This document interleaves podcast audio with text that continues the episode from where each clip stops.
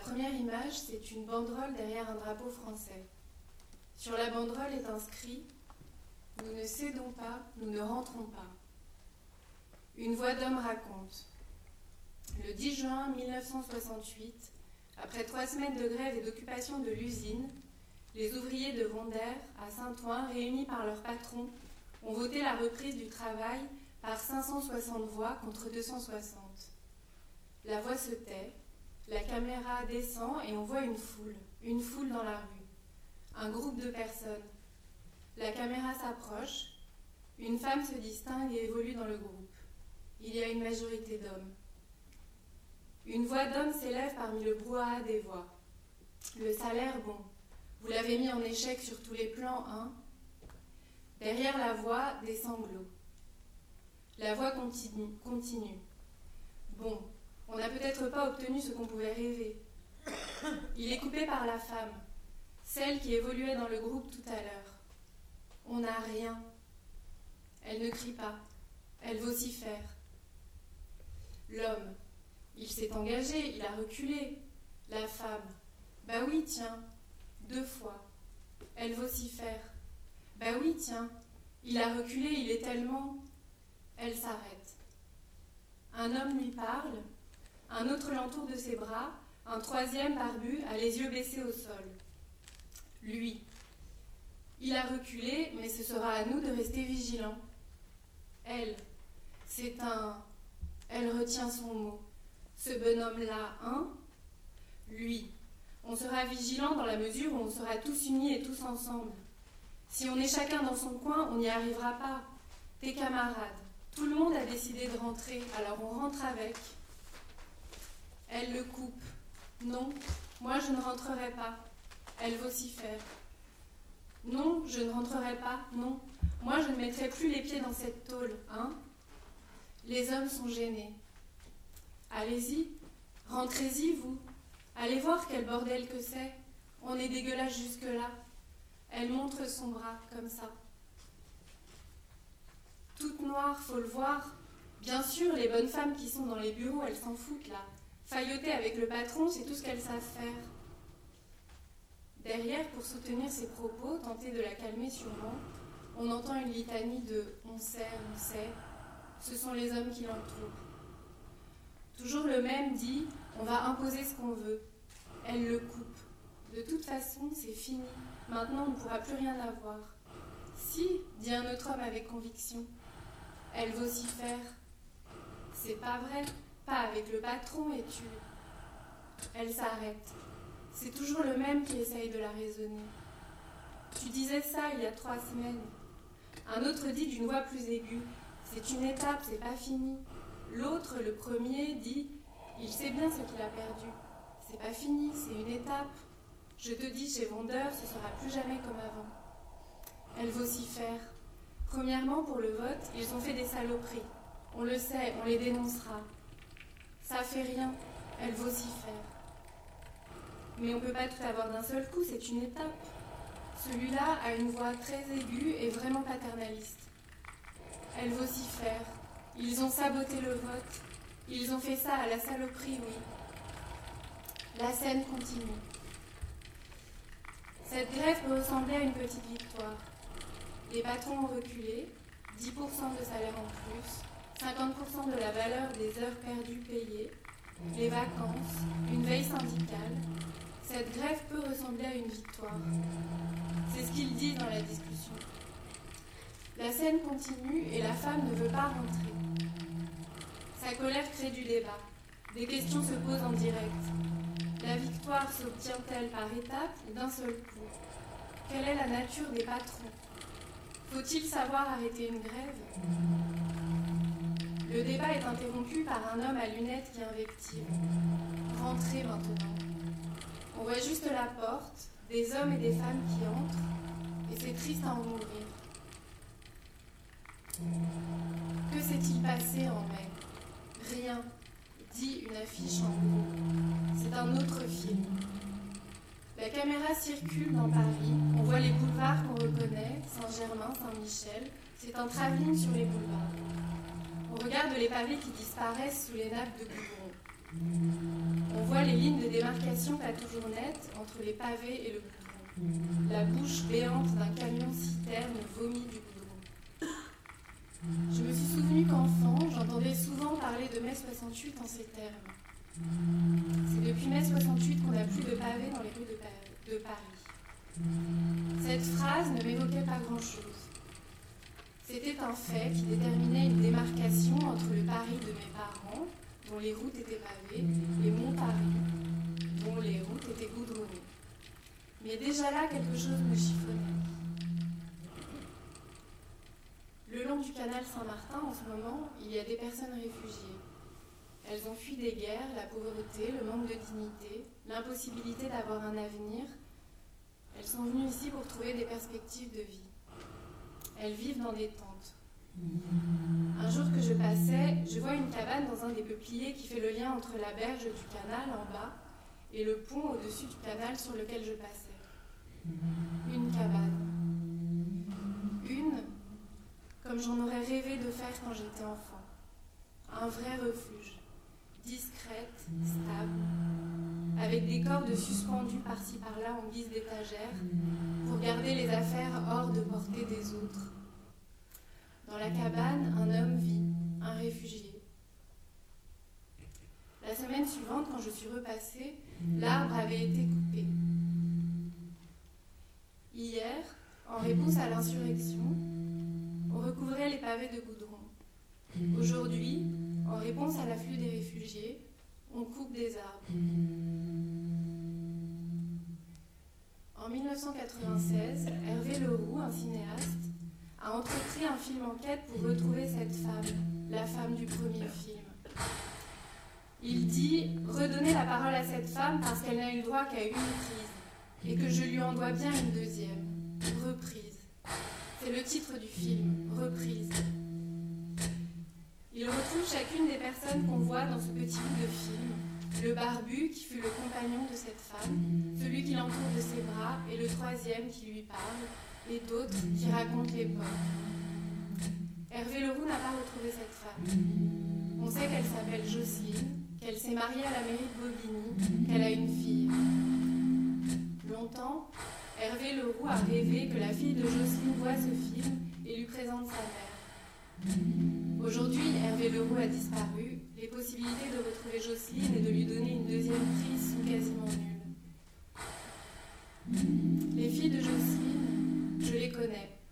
À Beaumont-sur-Oise, à Clichy-sous-Bois, à Sivins, sur la ZAD de Notre-Dame-des-Landes, celle de Bure, dans la future ZAD d'Europa City, à Gonesse, dans les rues des centres-villes, des quartiers périphériques, dans les manifestations, dans les plannings familiaux, dans les assemblées nationales et les autres assemblées, sous les coups des flashballs, de gaz lacrymogène, de matraques, elle vocifère.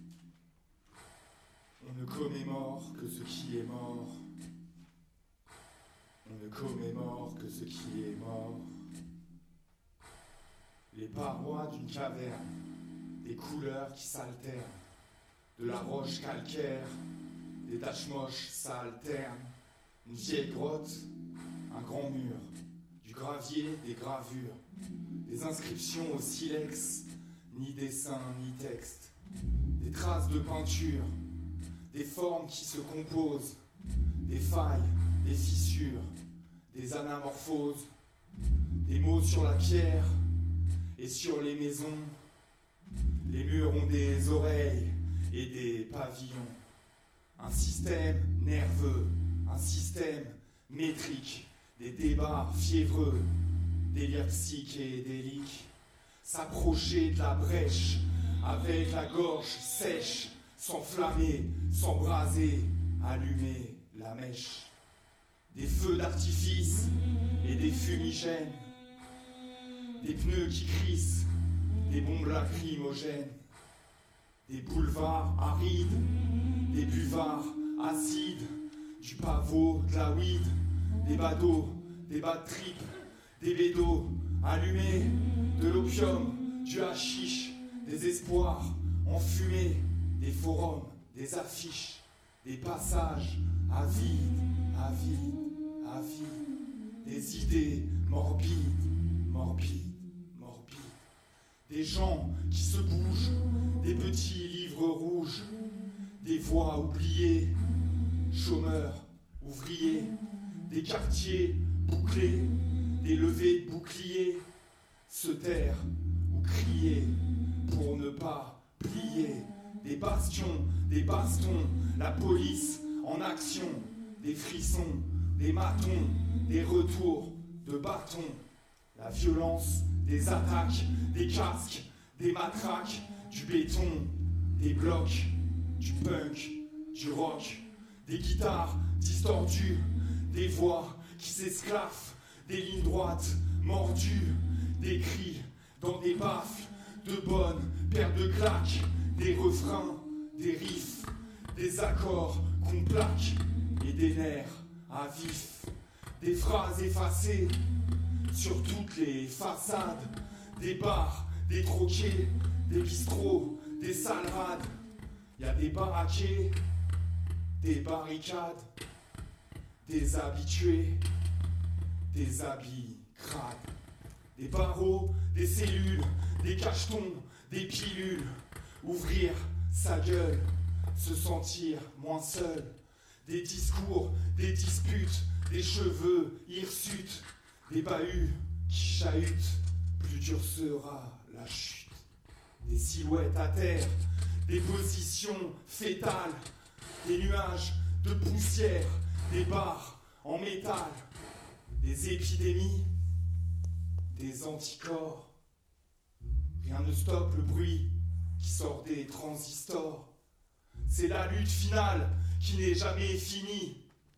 Un procès verbal, quelques graffitis, des cris de détresse et des traces de crasse, des sous-sols, des caves, des couleurs qui bavent, des meutes enragées, des voix engagées, des souvenirs délavés, des manifs, des pavés, des meutes enragées, des voix engagées, des souvenirs délavés, des manifs, des pavés.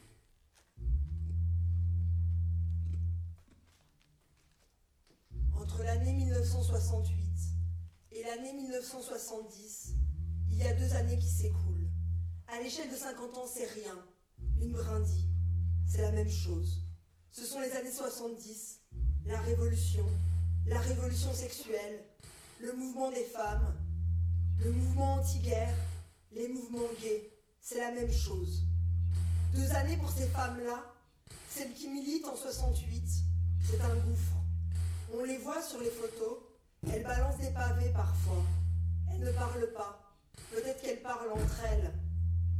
Mais elles ne portent aucune parole, encore moins la leur. Elles sont dépassées de l'histoire de la lutte et rajoutées à l'histoire de la liberté sexuelle de manière un peu forcée. La liberté sexuelle des hommes, ce n'était pas la leur. Je ne peux pas m'empêcher de penser que cette histoire, c'est un peu la mienne. Moi qu'ils appellent aussi les vieilles féministes, comme si elles étaient éculées, comme si on pouvait les jeter par-dessus bord.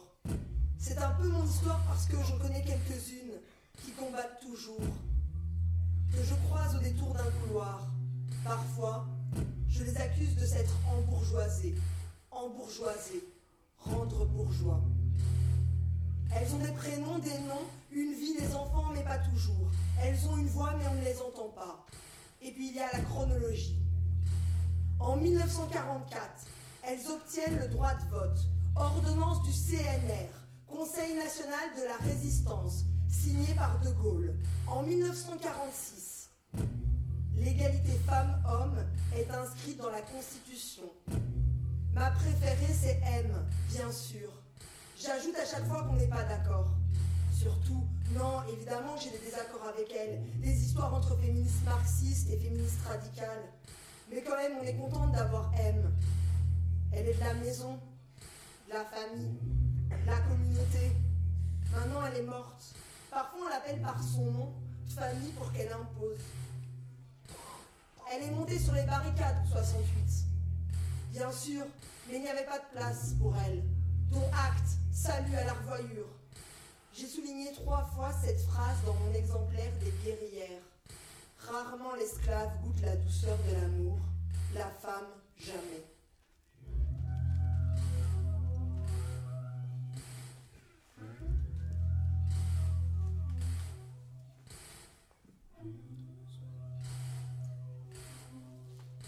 Ne nous battons pas contre les tenants du vieux monde. Ils vont dessécher.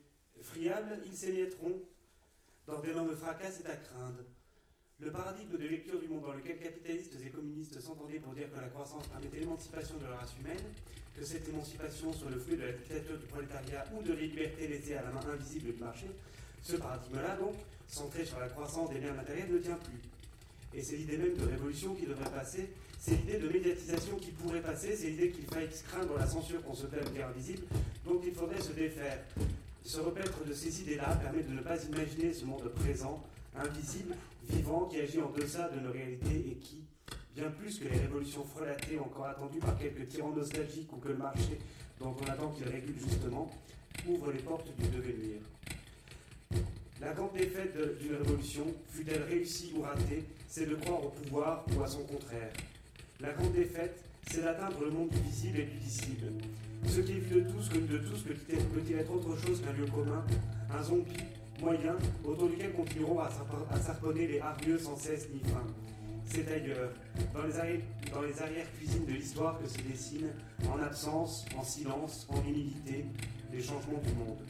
C'est dans une cuisine où on opère, dans un squat où on fabrique, dans un laboratoire, dans un atelier. La révolution non seulement ne sera pas télévisée, mais elle n'aura. Mais en plus, elle n'aura pas lieu. Elle aura eu lieu, peut-être l'avez-vous déjà raté. Appliquez-nous à accueillir tous les invisibles. Les invisibles qui ont conduit certains à se tenir là où le malheur les attendait. Des invisibles à qui Pasteur donna une image et un nom dans un bécher. Ces invisibles passeurs aux noms divers, aux fortunes variées. Les invisibles particules, des invisibles prénommables, dont on ne peut pas ne pas savoir qu'ils sont aussi au monde, qu'ils sont aussi le monde. Dans la ville où j'habite, Montreuil, il y a encore pas mal de lieux dont l'usage est invisible ou semble l'être. Le plus connu d'entre eux est le site des murs à pêche. L'histoire est connue ou connaissable et il n'est pas ici question de la retracer. Mais ces murs longtemps abandonnés servirent de terrain d'élection pour des familles roms arrivant en France au tout début du XXe siècle. Aujourd'hui, ces terrains sont à la fois des lieux de vie de certaines familles roms toujours présentes. C'est aussi un lieu que se sont appropriés des voisins pour en faire un espace dont ils assurent exclusivement la gestion pour leur bien-être. C'est enfin un lieu que la mairie Montreuil s'apprête à, en toute discrétion, faire entrer dans le capital foncier. À propos d'Elinor Ostrom, prix Nobel d'économie et de son rapport au bien commun. On voit clairement dans l'approche d'Elinor Ostrom que, à la différence de nombreux économistes, elle ne considère pas les biens pour eux-mêmes, mais dans leur relation avec les groupes sociaux qui participent à leur production ou maintien. Les communs ne sont donc pas des biens particuliers, mais également des systèmes de règles pour des actions collectives. Ce qui est alors ouvert au partage n'est pas seulement une ressource, mais bien un, mais bien un agencement particulier social. En conséquence, la préservation de la ressource passe par la prise de conscience des interactions sociales qui permettent ce partage. Qui d'entre nous, au sein d'une communauté, sait accueillir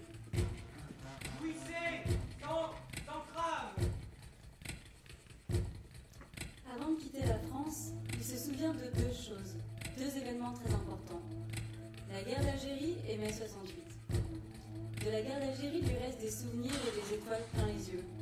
De la camaraderie malgré le désert et la terreur.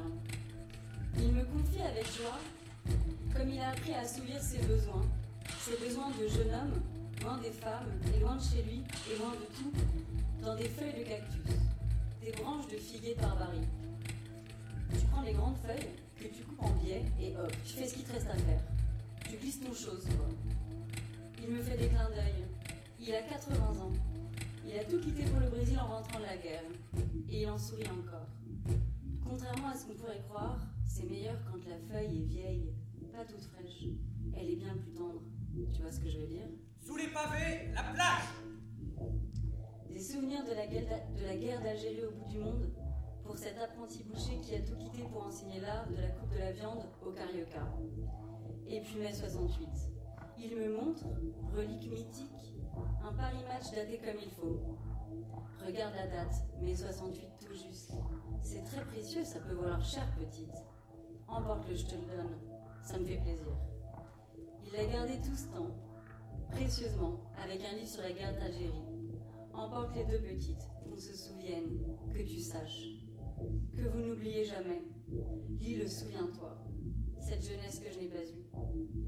Entre ces pages jaunies, vieillies, un relan d'idéaux du bel âge. Sous les pavés, la plage, et nous voici au Brésil, et la grange, à l'autre bout de la terre, évoquant ce tournant qui aurait changé le monde, qui aurait dû changer le monde.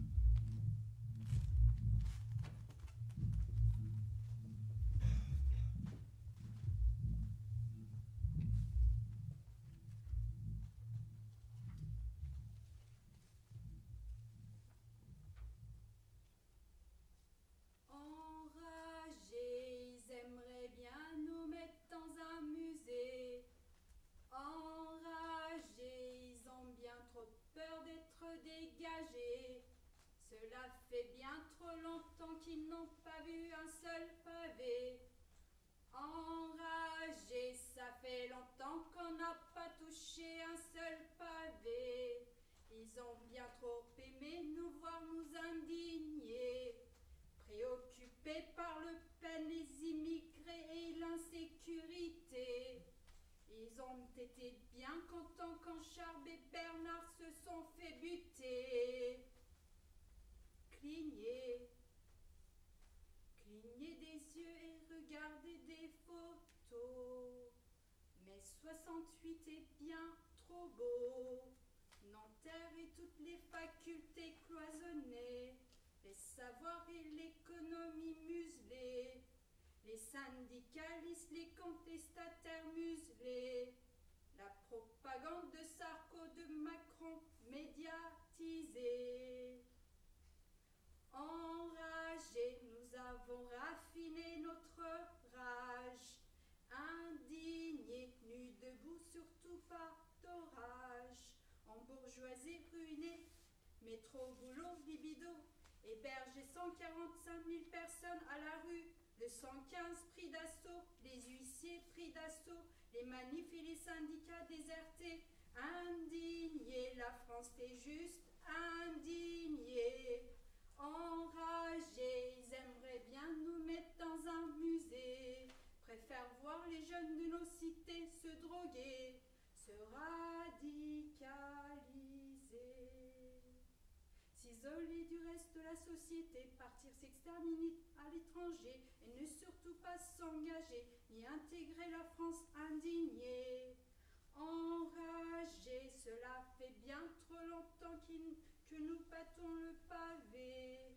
Pourtant, ils ont été ils ont trop peur de ceux qui sont déprimés. Fauchés, cela fait bien trop de temps qu'ils nous mettent leur PV, culpabilisés, nous ne faisons pourtant que méditer pour résister. Indignés, prions le pavé d'être épargné. Indignés, la France glisse sous nos pieds. Glisser, glisser dans un rêve et ne plus nous réveiller.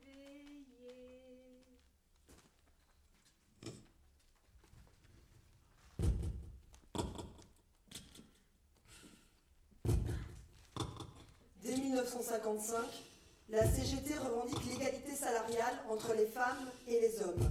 La Confédé réclame aussi des compensations pour les femmes, puisqu'elles ont en charge l'éducation des enfants et les tâches ménagères.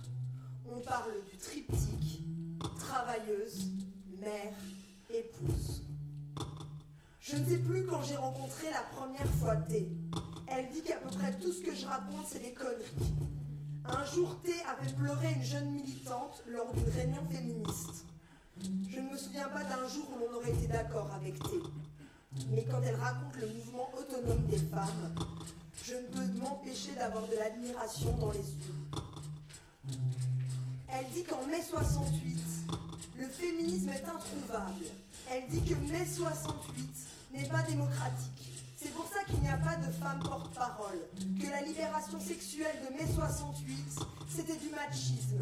Elle dit au début, pour certaines femmes, la mixité, c'était une sorte de libération. Elle dit que l'affrontement contre les flics dans les rues glorifiait un modèle du militant viril. Je ne peux pas m'empêcher d'aimer. En 1956, c'est la création du mouvement du planning familial. Mais à l'époque, ça s'appelle la maternité heureuse. Torres dénonce cette volonté de contrôle des naissances. Il parle d'alliance avec la bourgeoisie débauchée.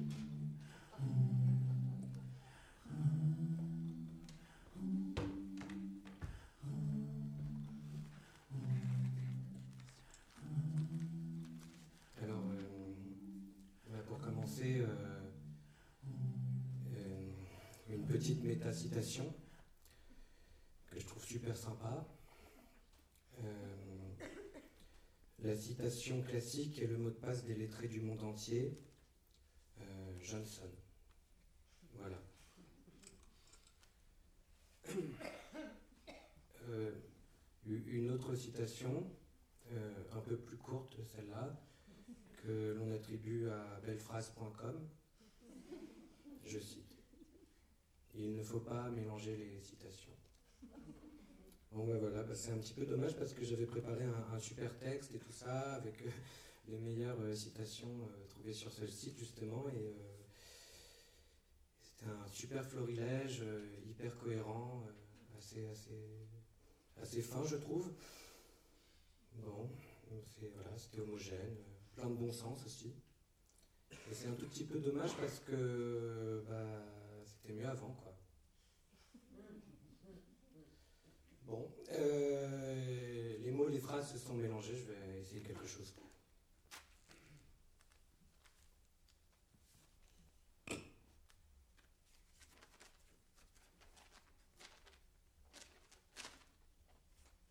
Eh bien, mon chemin, j'ai vu votre domaine. 68, euh, c'est ça C'est l'une des idées. Euh, moi, je veux savoir ce qu'il y a en haut des montagnes. Idée d'idées, euh, archéologie de résurrection, euh, ce. Nous trouverons un fossile antique. Ainsi, 20 heures. 1968, imaginons, imaginons vivre. Imaginons fermer, course, élection, tu fais. Fermer, let's. dormir, partir, mur, nous allons voir. Voyons. La beauté blanche et boueuse est en train de manger, absolument, absolument, absolument amoureuse, absolument amoureuse, absolument amoureuse. Derrière le de chapelle, il y a bataille. Depuis le début, l'amour est une corruption. Depuis le début, l'amour est allongé sur le parquet de l'Organisation de la Santé. Il a été interdit en général, l'espoir peut profiter du ciel. Pour éviter les temps généraux de l'amour général, le gagnant meurt. Moi, je veux savoir ce qu'il y a en haut des montagnes.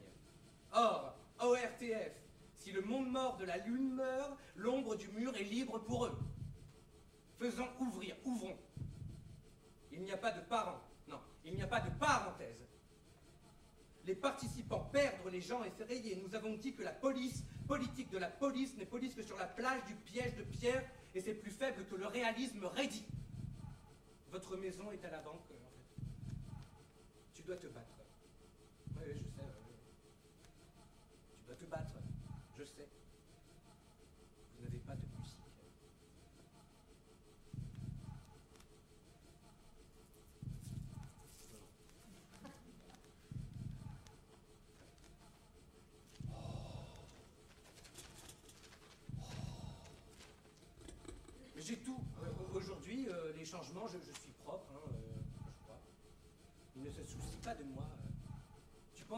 1968, les chantons, nous n'avons pas de travail, alors chantons. Personne ne peut ajouter aux montagnes, aller en cours, au 21e siècle de 68 façons, toute maison, hommes et femmes, ne peut pas m'atteindre. La propriété n'est pas à moi. Regardez la télévision et donnez de nouvelles idées pour jouer. Vous êtes surintendant. P10 de l'espoir. Vous l'êtes française. Dans le passé, vous avez euh, été avec votre corps législatif pour voter plus tard. L'enfant a parlé. Ils ont dit doit changer. Moi, euh, je livre. Nous n'avons pas une telle chose aujourd'hui. Nous avons fait un bout qui peut fonctionner d'une manière ou bien d'une autre. Vous avez tout ce que vous pouvez, hein. Alors dis-le, tu ne sais pas, non mais tu ne sais pas ce que tu ne sais pas. Oh, une petite partie de nous connaît la différence. Je sais comment la faire. Au 21e siècle, sur 68 routes, 68, c'est le seul endroit qui doit être changé. Aujourd'hui, personne ne peut dire aujourd'hui. Aujourd'hui, personne, personne, personne ne peut dire aujourd'hui. 50 ans. Non mais 50 ans. Qu'est-ce que vous voulez dire par là? 50 ans. Mais si, allez-y.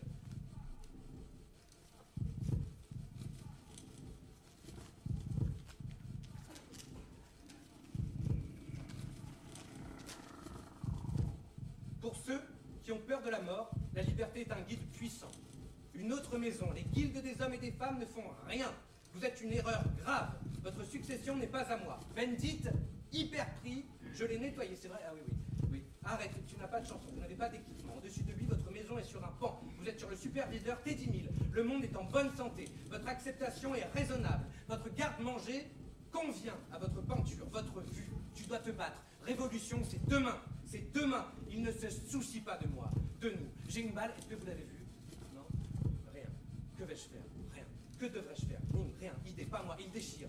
Tu n'as pas grand-chose à faire, votre idée de votre grâce, pas grand-chose. S'il vous plaît, allez en classe. La licence prend en charge votre passeport. Tu vas te laisser. Il l'a fait. Il ne se compare pas. C'est trop mauvais. Je suis ton second. Je t'ai trouvé. Je t'ai trouvé. J'ai tout trouvé. Je veux savoir ce qu'il y a derrière la montagne. Je veux savoir ce qu'il y a derrière la montagne. Je veux savoir ce qu'il y a derrière la montagne. Noblesse d'eau. Votre nom est cette année. Patrimoine télévisuel. Vous visitez maison de voyage et je ne peux pas bouger. La collection ressort à l'âme faible, nombre entier. Millions de personnes vivent dans une belle maison. De la mort, la corruption, la puissance de la santé du musée, il n'y avait pas une chanson archéologique importante. Le premier hôpital, un peu de temps, la Sorbonne veut Rest in Peace, conjointe, guerre de maïs, Teddy Mill. Suffisante, guérilla, pour saint dommage, classe, éventrée, nous, sous le nom de la galaxie très précise, qu'il ne devrait pas être soufflé dans le sac net, net, naître, naître, naître, naître, naître, naître, naître. Vous devez prouver ce qu'ils font pour le renouvellement anticipé du marbre, car cela ne fait pas l'unanimité depuis longtemps. L'équipe n'a ni de bénédiction ni de peur. Mais dans la devise de la nuit, il n'y a pas de réalité. Le vieil homme aura votre vote, le vieil homme aura votre vie.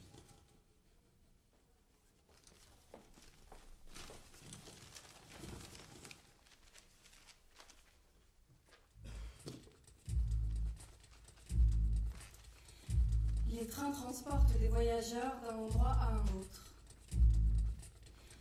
Lorsqu'un train est en grève ou accidenté, on ne se déplace plus, ou bien on se déplace autrement.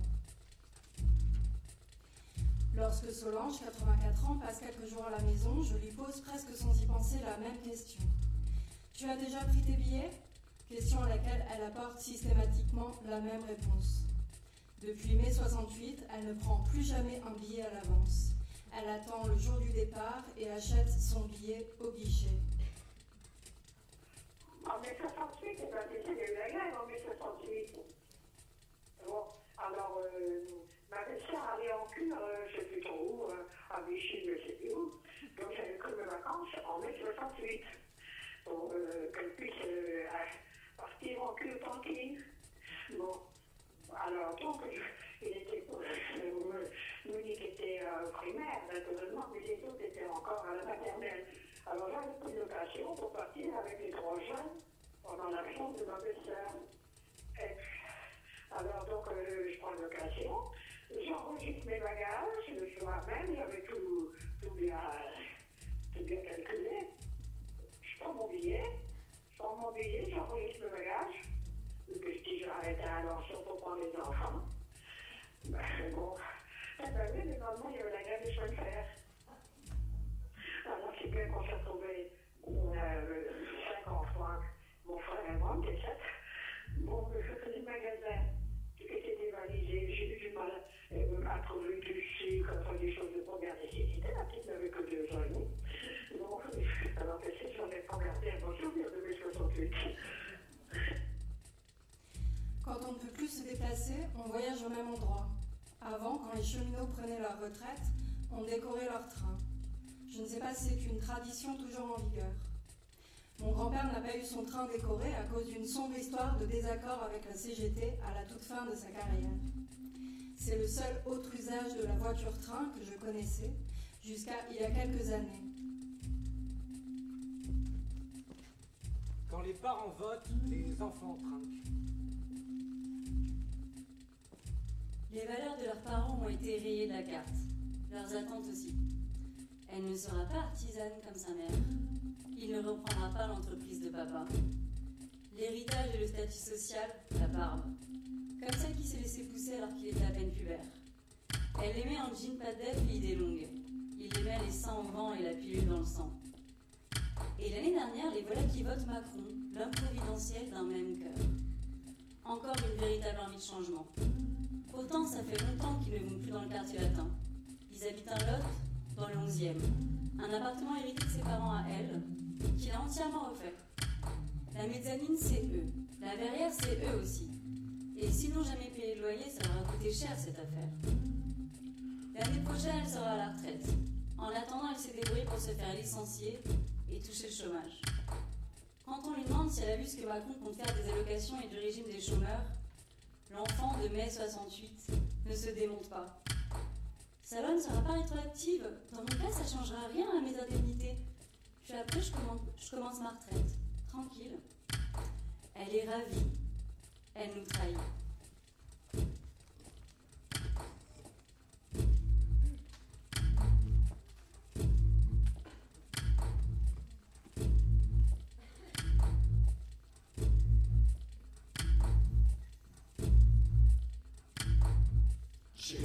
Sur vos tombes. J'irai pisser sur vos noms. J'irai vomir sur vos dates. J'irai gerber sur vos fleurs. J'irai chier sous votre arbre généalogique. J'irai briser vos stèles. J'irai casser vos mythes. J'irai saccager vos fêtes. J'irai arracher vos têtes. J'irai taguer des insultes sur les portes de vos toilettes. J'irai maudire vos monuments. J'irai gâcher vos beaux moments. J'irai tacher vos murs. J'irai graffer vos sculptures. J'irai jeter des graines sur vos sépultures pour que des pigeons y déposent leurs plus belles chures. J'irai salir vos souvenirs. J'irai ternir vos mémoires. J'irai hanter vos esprits. J'irai tuer vos espoirs. J'irai broyer vos miroirs, vos bustes, vos lustres.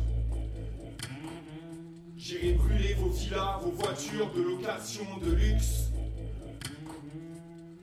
J'irai éclater vos vitrines. J'irai défoncer vos loges vos logis, vos logiques, vos horloges. J'irai prononcer votre éloge funèbre. J'irai détériorer vos parcs.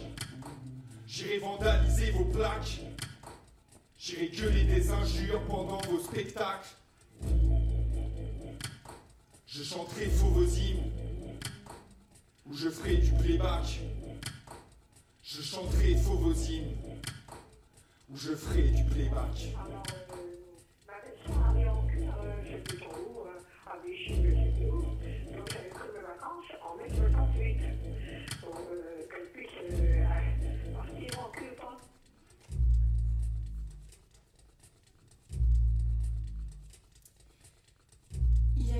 Je prends un train pour aller à Tours. Le train percute une voiture. Nous restons immobilisés une dizaine d'heures, passant par différents stades. Tout d'abord, le constat. Bon ben voilà, on est dans les champs. Jusqu'à quand? On ne sait pas. On est dans les champs, bah oui, hein. On prévient ses proches.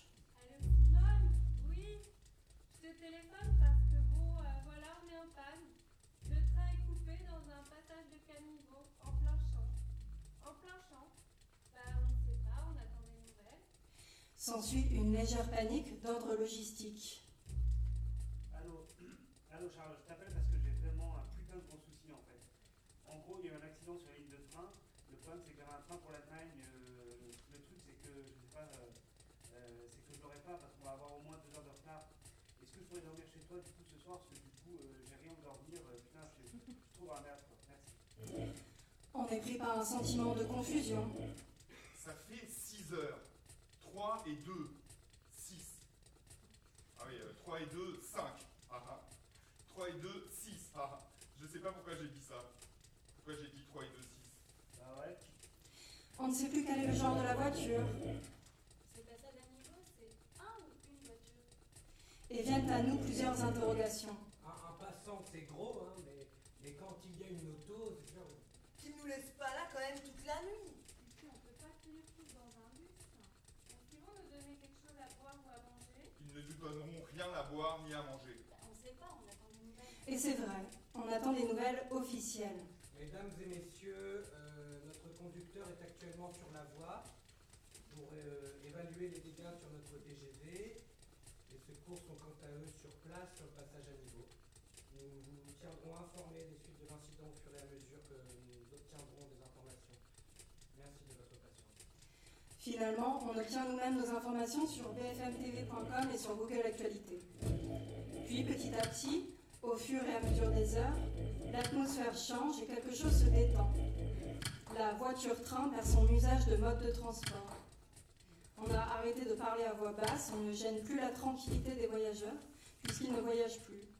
On redevient individu, on prend des cours d'anglais, tout le monde participe.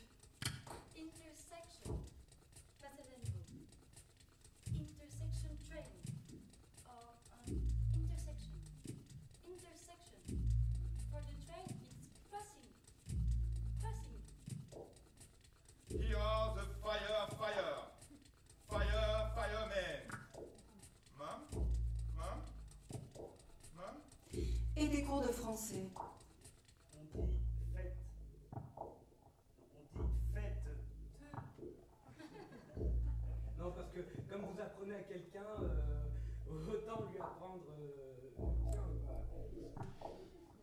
Les heures avançant, on ne décore tout de même pas la voiture-train. J'imagine que si nous étions restés enfermés plusieurs jours, chacun se serait agencé à minima un petit espace.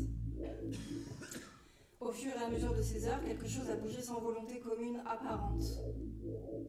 Une dame, l'amie de Simone, fait de la gym entre les sièges dans l'allée du milieu et décline à voix haute en riant ses mouvements. C'est dans cet arrêt forcé, dans cette immobilité accidentelle, qu'a émergé un autre mouvement. Et c'est à cette petite échelle que s'est joué, à mon sens et sans que l'on s'en rende bien compte, une sorte de réponse aux attentes de mai 68. Une intelligence spontanée collective, un détournement des usages, une forme accélérée d'adaptation. J'aimerais bien rencontrer O. O habitait à Grenoble en 68. Je ne sais pas si O est toujours vivante. Si c'est le cas, elle a 71 ans maintenant. Elle avait 21 ans en 68. Elle était militante féministe, éducatrice à l'hôpital. Toutes les femmes qui faisaient partie de l'association ont vu arriver ce mois de mai avec bonheur, en espérant que nos revendications soient enfin concrétisées. Il a fallu attendre un petit peu, mais nous étions remplis d'espoir. De cette époque, je retiens un commencement de liberté. On était les grandes perdantes avant. C'était très mal vu de militer, même par les femmes. Elles n'imaginaient pas ce qu'allait leur apporter la liberté, la contraception. On devait se cacher pour aller chercher la pilule. Je me souviens que je changeais de pharmacie pour ne pas être reconnue. Après mai 68, je n'avais plus besoin de me cacher. La contraception n'était plus un sujet tabou. À l'hôpital où je travaillais, tout le monde faisait grève. Il y avait des réunions pratiquement tous les soirs. Grenoble était le seul endroit en France où il y avait de l'essence, grâce aux Jeux olympiques qui avaient eu lieu quelques mois auparavant. Alors avec une bande d'amis, nous avons pu sillonner en voiture la région pour aller aux assemblées dans les usines ou à la patinoire de Grenoble. On se retrouvait aussi dans les cafés. À la fin, on payait avec des chèques. Les banques étaient fermées. On n'avait plus de monnaie. J'ai le souvenir d'une très bon- bonne ambiance. On s'amusait beaucoup. En 1967, la loi Neurit est votée. Elle autorise la contraception, mais sans remboursement. Il faut attendre 72 pour voir les décrets d'application, 4 ans après 68. A était militante en 68. Elle avait même créé un groupe mixte qui se battait pour l'égalité entre les femmes et les hommes. A était militante en 68 et elle avait ce goût amer dans la bouche. Les femmes étaient bien là, mais on ne parlait jamais d'elles. Il faut organiser un meeting, annoncer la révolution des femmes aussi. C'est à l'amphi Descartes à la Sorbonne. On a intitulé le meeting Les femmes et la révolution. L'amphi était bondé, c'était quelque chose.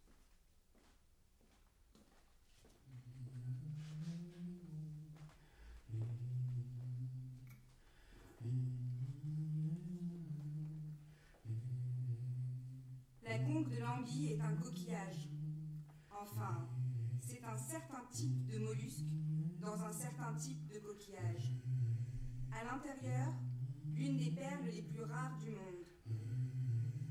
Ce petit coquillage, dont on ne connaît sûrement pas le nom en métropole, renferme une histoire morcelée. Ses bords sont tranchants, sa coquille biseautée. Le vendredi 26 mai 1967, des ouvriers en grève sont en négociation avec leur patron. Un face-à-face en noir et blanc. Ils réclament une augmentation de salaire. Une phrase aussi sale qu'un caniveau embrase Pointe-à-Pitre. Face aux balles et aux uniformes, des mains cailleuses, des pierres et des coquillages aiguisés par la faim. Dans les sphères blanches et lumineuses, on murmure Cuba, en tressaillant. La conque de Lambie se baigne dans le sang jusqu'au 28 mai. On dit sept manifestants morts, on dit huit. On fait un procès à un groupuscule. Des années plus tard, on dira 87, puis 100 morts. Moins fort, une histoire autre se raconte. On dit qu'au même moment, à l'aéroport du Rézé, pas très loin de là, un avion militaire transporte secrètement la bombe atomique qui explosera plus tard à Mururoa, en Polynésie.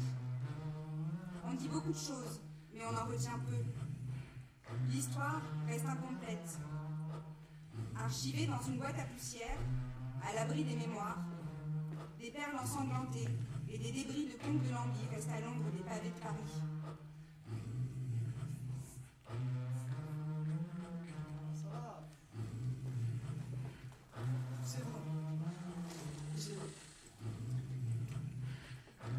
Un, un. Clic, clac, je n'ai plus de balles.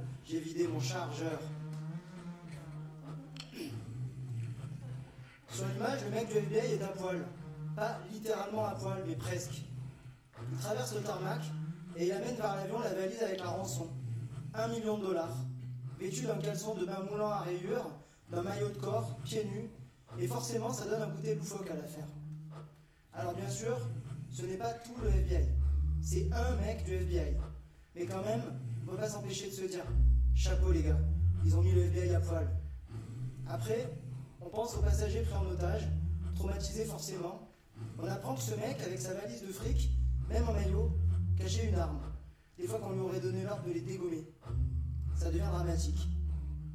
Vol 841, ligne régulière Détroit-Miami, 31 juillet 1972. 94 passagers. La malédiction d'Icar, fuyant le labyrinthe, avec les ailes collées à la cire fabriquée par son père.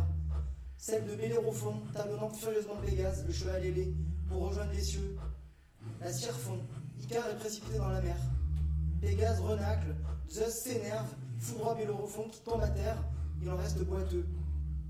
Châtiment de ceux qui ont voulu s'élever trop haut, toucher le soleil. La malédiction des pirates de l'air. Toujours, ils finissent par atterrir, alors ils sont tués, arrêtés. Sinon, la vie de cavale. Melvin McNair se souvient de sa première fois dans le monde des Blancs, sa première fois avec sa grand-mère dans un grand magasin. Et la première image est celle de l'escalator, ces marches d'acier qui s'emboîtent et qui montent, ses yeux écarquillés d'enfants curieux, d'enfants joyeux qui n'écoutent pas les consignes de sa grand-mère et se précipitent, courent même et bousculent une femme blanche, laquelle fait un scandale, tempête et méprise, crie après la vieille femme qui accompagne l'enfant, négresse, négrillon, plus précisément picanini, pour désigner l'enfant, terme péjoratif utilisé par les blancs à propos des enfants noirs. Rentré chez lui, Melvin est battu pour ne pas avoir obéi. Ce temps-là, dans les familles noires, on apprend aux enfants le respect de l'autorité en toutes circonstances. On les fouette à coups de branche s'il le faut. Parce que manquer de respect à des blancs, c'est une question de vie ou de mort. Il y a le monde des blancs et celui des noirs. Et dans le premier, les seconds ne peuvent que traverser, travailler, être discret et humble dans tous les cas. C'est l'histoire de Jean et Melvin McNear, l'histoire d'un temps où détourner un avion était plus facile que braquer une banque, où il ne serait venu à l'idée de personne de précipiter contre une tour, ni de le faire exploser. Deux Africains-Américains, devenus pirates de l'air, inextricablement inscrits dans leur époque. Une destinée qui relie la France et les États-Unis, être noir ici et là-bas. À cette époque, en France aussi, il y en a eu des vies fracassées, de révolutionnaires, ex-chefs de services d'ordre suicidés, lutteurs armés autoproclamés clandestins, établis coincés dans leur usine, étudiants sans diplôme ou syndicalistes virés. Mais pas autant de répression implacable qu'envers les radicaux africains-américains. On a plusieurs vies, c'est un fait. Le bébé rieur ou un clé laisse la place à l'enfant bagarreur, et ses parents seuls s'en souviennent. Puis les âges et les états se succèdent, il en reste des souvenirs, quelques photographies. Des adolescents turbulents grandissent, ils changent, perdent de vue leurs amis de jeunesse, et plus rien ne rappelle leurs 400 coups. Des beautés s'éloignent irrémédiablement de leur splendide passé. D'anciens souffres-douleurs prennent de l'assurance. Il y a des secondes chances, des possibilités de se réinventer, plusieurs vies, plusieurs corps qui les accompagnent. Elles tombent dans l'oubli, ne tirent pas à conséquence, réapparaissent dans un regard un objet. Certains moments cependant durent. Le Melvin de 2015, celui que j'ai vu, ressemble étonnamment aux photographies du jeune homme des années 70. Ses cheveux ont blanchi, mais lui semble peu vieilli. Il n'échappe pas au jeune homme de 72 au pied Pas de bandeau sur l'œil, pas de crochet ou de jambes de bois. Les blessures sont bien plus profondes. Qu'est-ce qu'on peut faire après avoir détourné un avion, après avoir rompu avec son pays, de façon définitive Je suis de notre époque, dans notre pays natal, je n'ai pas connu la ségrégation. Ça veut dire quoi? Se révolter dans les années 70 aux États-Unis, société de consommation triomphante, technique triomphante, progrès affiché en réponse à qui proteste? Il y a des mots et des actes, il y a des attitudes, la manière dont la contestation s'inscrit dans les corps. On s'empare de ce que charrie l'époque. On se fabrique des éléments divers. Ces sommes individuelles et collectives désignent des cohérences. Mouvement noir, mouvement ouvrier, communisme, gauchisme, anti-impérialisme. Il y a de disponibles les différentes versions du marxisme, la critique de la guerre et de l'impérialisme, les anciennes colonies constituées en nouvelle nation, le pouvoir noir, après, après, après le mouvement pour le droit civique, les débuts d'un nouveau féministe, d'un renouveau féministe. Il y a aussi tout un fatras hippie et New Age, des discours politiques, mystiques, des attributs vestimentaires, des chansons engagées, de la musique, des substances illicites et expérimentales, des façons de vivre, d'être fier, de se rassembler. C'est un mélange de pâtes d'œufs, de cheveux longs et de coupes afro, de blousons en cuir béré, points dentés de noir. C'est aussi un moment de lutte armée, de révolté qui commence à désespérer, parce qu'il est toujours trop long, le chemin de l'émancipation. C'est injuste, c'est urgent, ça ne va pas assez vite. Ce sont les années 68 et suivantes, années de contestation et début de refus à la fois. C'est exaltant et c'est moche.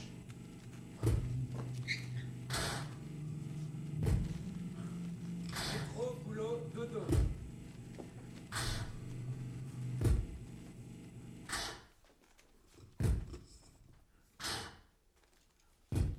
Ce que deviendront leurs enfants, ils ne peuvent pas s'en empêcher, dans le fond ça les inquiète.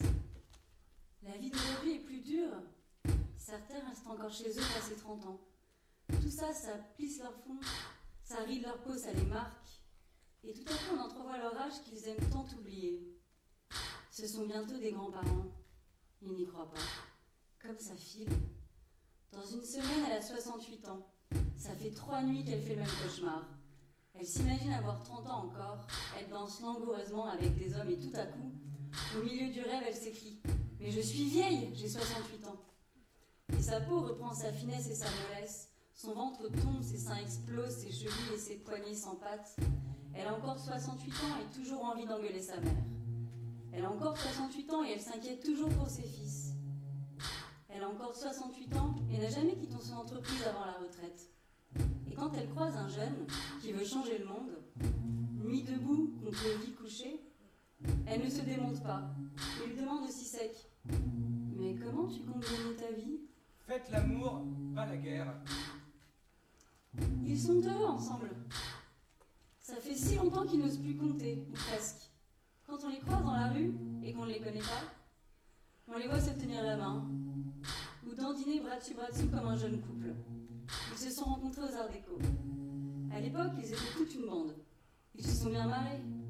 Mais ce qui était mignon à 20 ans devient glauque à 40. Le swing amoureux s'est transformé en partouze. Alors ils ont lâché les potes. Parce que ce genre de truc, de toute façon, ça finit toujours mal. On en pense ce qu'on veut, c'est bien l'amour libre et le loup qui mais à un moment, à un moment vraiment, ça devient louche de vouloir baiser tout le monde sauf sa femme. Puis les enfants, en grandissant, ils s'en rendent bien compte. On passe notre temps avec Pierre et Claire Odile. Elle vieillit sans tendresse pendant que l'autre fait encore le bel argenté à 70 ans. Il faut bien l'admettre. Dans la vraie vie, ça ne marche pas, on n'est pas tous des DSK et des Catherine M en puissance. Ils en témoignent. Ces histoires, ça mène qu'aux embrouilles et au divorce. Alors au final, autant faire comme nos parents. Se marier, se jurer fidélité, faire l'amour sans la guerre. Je ne veux pas perdre ma vie à la gagner. Dans la faible lueur d'une cuisine la nuit, elle me confie qu'elle s'en est rendue compte. Elle est passée à côté de tout dans sa vie. Elle insiste en riant. Je suis passée à côté de mai 68 déjà. Pendant mai 68, j'étais enfermée dans un appartement dans le 19e avec un mec. Voilà ce que je faisais pendant ce mois-là. C'est nul. Mais de l'esprit de mai 68, de ce qu'on prétend et de ce qu'il en reste, celle qui a su être passée à côté de tout en est peut-être la meilleure héritière. Même si, comme elle ajoute, elle est même passée à côté du féminisme. Rien, j'ai rien vu.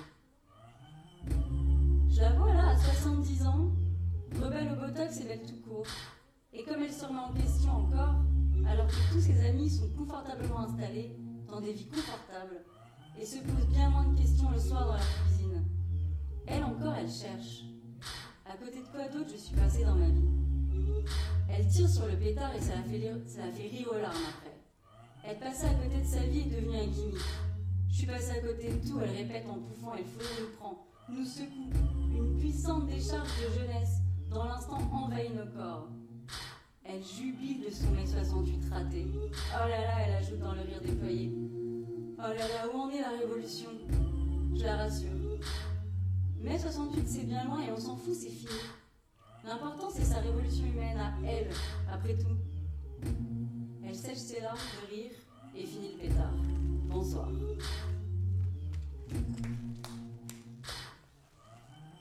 En 1968, il y a 10 femmes députées, soit 2,1%, et 5 femmes au Sénat, soit 1,8%. M prime tranche dans le vif quand on lui demande si mai 68 c'est la naissance du féminisme. Non, elle est catégorique, non. D'ailleurs, on ne croise aucun slogan féministe, mais on parle déjà de guerre des sexes, un peu. C'est une rivière souterraine. Les femmes, en mai 1968, étaient finalement comme les hommes. Elles voulaient refaire l'université et l'usine. Elles ont donc fait grève. Sur les poteaux des usines électroniques ou alimentaires, elles sont bien là. Dans les secteurs exclusivement féminins, qui ont fait la grève aussi, comme dans les chèques postaux ou les grands magasins. Le machisme ambiant était de la partie. Le journal de la CGT, Le Peuple, avait consacré un article à la grève des employés des chèques postaux. Le commentaire de la photo disait Quel joli visage elle a, notre grève. M. N'aime pas le terme 68 arde. Elle dit que ça fait péjoratif. En 1970, l'autorité parentale se substitue à l'autorité paternelle. Ma mère a 14 ans en 68. Il y a deux ans, elle a embrassé pour la première fois un garçon au fond de l'autobus scolaire. Elle rêve de coucher avec plein de garçons. Sa mère est stricte, bien que communiste. Elle dit qu'il va y avoir une troisième guerre mondiale. Elles ne se comprennent pas. Ma mère rêve de voyage et de liberté. Ma grand-mère rêve des camps à chaque fois qu'elle ferme les yeux. Ma mère pique des plaquettes de pilules à ses amis. Ma tante tombe enceinte. Ma mère l'accompagne pour se faire avorter. En 1975, la loi Veil est votée, autorisant provisoirement l'interruption volontaire de grossesse. En 1979, la loi définitive est votée. En 1982, La Sécu rembourse l'IVG. Il y a la chronologie et il y a les femmes. Celles qui sont les sœurs et celles que j'aime. Et puis il y a les notes de musique que j'entonne à la voix cassée à la fin de chaque manifestation du 8 mars. Nous qui sommes sans passé, les femmes, nous qui n'avons pas d'histoire.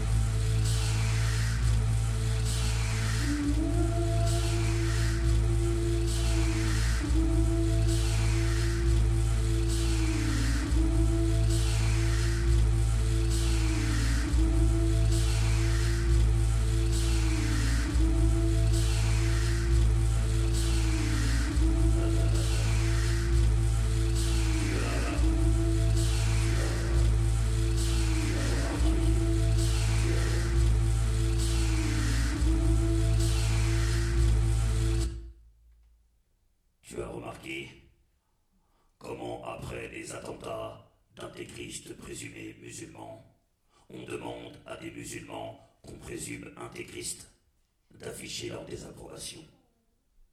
C'est humiliant, non? Hashtag not. On part du principe que les ressortissants d'un groupe donné sont obligatoirement et idéologiquement affiliés à toute personne se revendiquant du même groupe, même si certains comportements de certains de ces ressortissants ne sont pas conformes aux règles de fonctionnement élémentaires du dit groupe. C'est pernicieux quand même. C'est un principe qui ne s'applique qu'aux musulmans. Ou bien la règle serait que finalement, tous et chacun sommes responsables, par rebond, de tout acte perpétré par des membres de notre supposé groupe.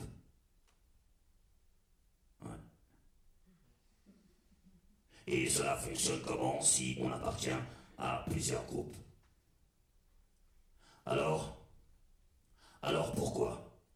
Pourquoi quand un homme, un notable, sodomise une prostituée sans son consentement, personne ne demande aux autres hommes de se désolidariser?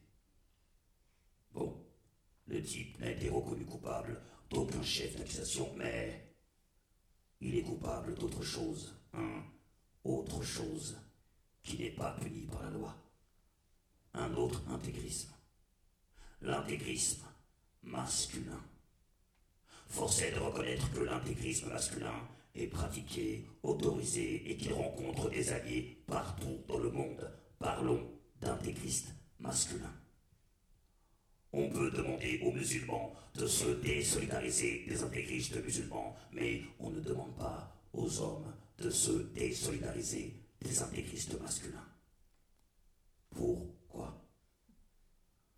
S'adresse-t-on aux musulmans d'une manière aussi indigne parce qu'on s'autorise à croire que la plupart d'entre eux ne sont pas des intégristes Si nous, les hommes, si nous ne sommes pas assignés à condamner fermement tout acte relevant de l'intégrisme masculin, est-ce parce qu'on présume que nous sommes tous des intégristes masculins? L'intégrisme masculin autorise tout un tas de choses. Il autorise la prise indue de pouvoir, il autorise la domination, l'écrasement de l'autre, homme ou femme, indifféremment peut-être même, s'il préfère broyer des os de femme. Il autorise l'humiliation, la soumission de l'autre. L'intégrisme masculin maquille cela en ce qu'il aime appeler le rapport de force.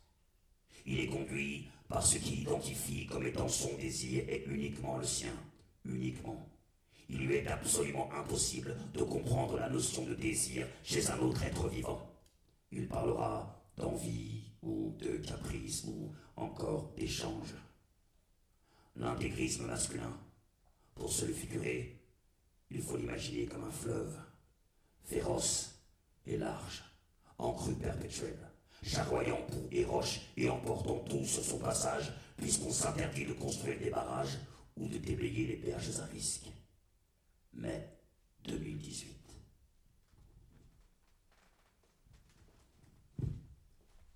Le fossé, le fossé, le fossé, le fossé, le fossé, Le creux, le fossé, le trou, le fossé, la grotte, le fossé, le gouffre, le fossé, le cratère, le fossé, la caverne, le fossé, la boue, le fossé, l'abysse, le fossé, le sous-sol, le fossé, l'underground, le fossé, le tunnel, le fossé, le terrier, le fossé, la cuve, le fossé, la cave, le fossé, la crevasse, le fossé, le ravin, le fossé, la planche, le fossé, la mine, le fossé, l'espace, le fossé, l'abîme, le fossé, les catacombes, l'excavation, le fossé, l'orifice, la bouche, la cache, le fossé, l'abri, le fossé, la brèche, le fond, la faille, la fente, la fuite, le vrai, le vrai, le vrai.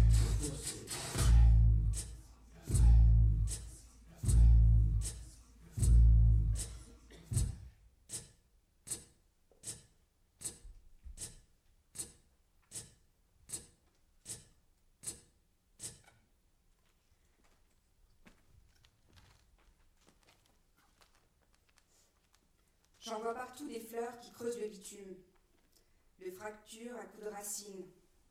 Au cœur de Paris, derrière le périphérique et jusqu'en outre-mer. Des fissures comme du lierre, dans les murs et sur le sol. Des plantes qui poussent sur des sols abandonnés, défigurés, où rien ne survit. Elles germent dans l'ombre. Personne ne les fait pousser ni ne les cultive. Oubliées, elles survivent aux hivers et aux sécheresses. Elles s'épanouissent en terrain vague, hors des sentiers et entre les dalles bétonnées. Elles poussent dans les marges.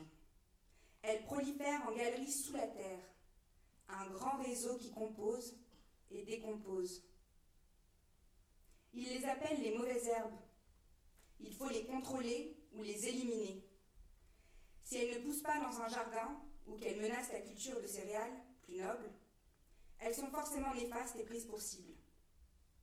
Certains voudraient que l'espace public soit un jardin de mairie, avec des fleurs bien choisies, placées d'une manière définie, un mariage des couleurs calculé et conforme, une pelouse taillée au millimètre près.